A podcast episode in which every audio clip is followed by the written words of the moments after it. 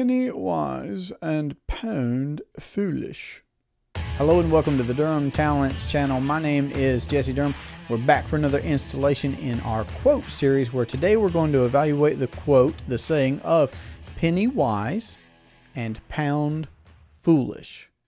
Now, this saying has, of course, some English etymology because uh, penny being a, a, small amount of, of coin, of course, and a pound being the equivalent of the United States dollar. So I'm unsure of the, the etymology, the background, but we can know and understand this saying from another common saying I believe here that, that I know growing up. So you let me know down in the comment section. Have you heard penny wise, pound foolish? And I believe another way of saying that, or at least another way of looking at that, would be to recognize that it's hard to see the forest despite the trees sometimes. Okay, so perhaps you've heard that saying. So I know here I am laying one saying upon another. But when I think of the idea that somebody could be penny wise, okay, they could be they could be they could be frugal, they could be looking at the details of some small aspect of personal finance, but really not seeing the big picture. I believe I believe that happens. Okay, and the way that Nash talks about that, and the way that the way that I believe we can have a conversation about being penny wise but pound foolish is to look at how Nash described the average person as being someone who's perhaps perhaps saving 10% and that's generous but perhaps saving 10% of their income and then spending another 20 30 40 here on these just just a few other categories of living expenses vehicle home etc okay? So he says that so many conversations are focused on the rate of return on what i'm saving over here or what i'm more realistically investing over here in XYZ government programs, money in the bank, what have you. He says so many folks are focusing on getting a good rate of return, on seeing a good return on their investment of this sliver. And again, he was giving the average American a generous sliver of 10%. The average American is not saving 10%. But even in being generous in that way, he's making a very big point, okay, which is that some folks are trying to be penny wise, but they're being pound foolish. See, everything in life is financed.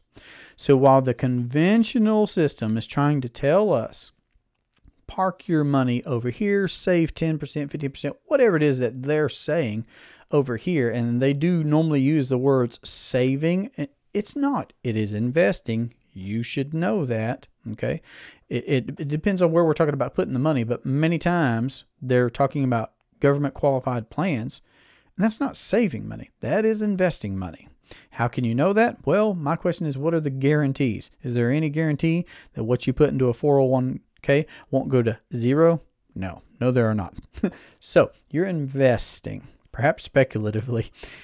Be that as it may, we're told to focus on ROI, return on investment. We're told to focus on rate of return. Okay and we're missing the big picture that everything is financed and that we have abdicated our both our responsibility and our opportunity to bank for ourselves to the commercial to the conventional banking system.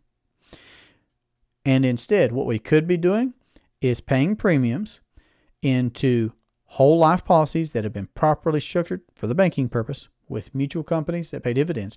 And that be our warehouse of wealth. That be our privatized banking system so that whatever it is that we are doing, whatever it is that we are financing in our lifestyle, even if that does include investments that we do we, I mean if if we are making investments, of course we want a good rate of return. Of course we want a return on that investment and and a good one. But all the while the average American is overlooking the fact that everything is financed. Well, what if you could make that investment and regardless of how that investment performs in and of itself, what if you financed that from an asset that you're going to own regardless of the outcome on that investment? What if you first had been compounding your money into the future guaranteed and then leveraged this asset for this investment?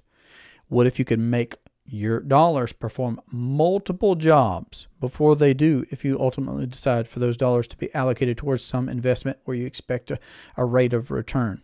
Okay? But we can't overlook the fact that everything is financed from somewhere and somebody profits from that. I'm here to encourage you along this journey of learning about becoming your own banker, or if you're, of course, already a client, you're already okay. How can you grow and scale this over the course of time? Sure, sure, sure, sure. Where you can see returns on investments that you make if you're making this, or on a business that you're running and owning and operating, okay? Or on your career if you're an employee, whatever the case happens to be. What if you could become your own banker? What if you could see the forest despite the trees because you're not abdicating that opportunity and responsibility to someone else? What if you're not just penny wise, but you are pound wise? And in fact, what if we just start with the pound? What if we just start with the banking function? So, practically speaking, here's what I'm saying.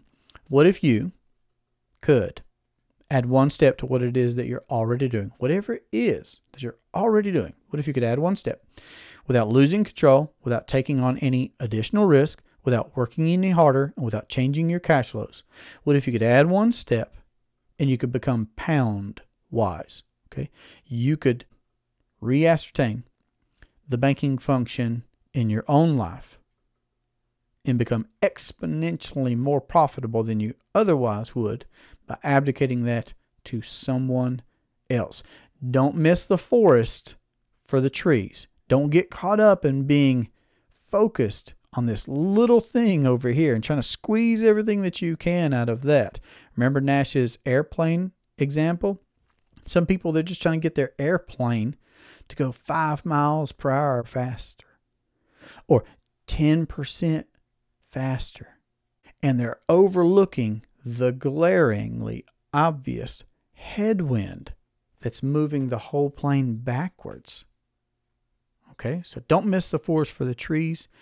Don't just keep flying through a headwind when you could make that headwind a tailwind instead that will propel you so much faster forward and again, when that's in comparison with what the average American is doing, you're going to blow by the competition. So I hope that this has been an interesting conversation for you. If you would, let me know down in the comment section if you've heard of this saying, if you have a suggestion for another saying you would like us to cover, and if you'd like to have a conversation about how to implement the infinite banking concept into your household or your business or your investing, then don't hesitate to reach out to us. And I look forward to that conversation. I hope you have a great day. Take care. And pennywise and pound foolish. You what? So I hope that this has been an interesting conversation to new to you. Let me know.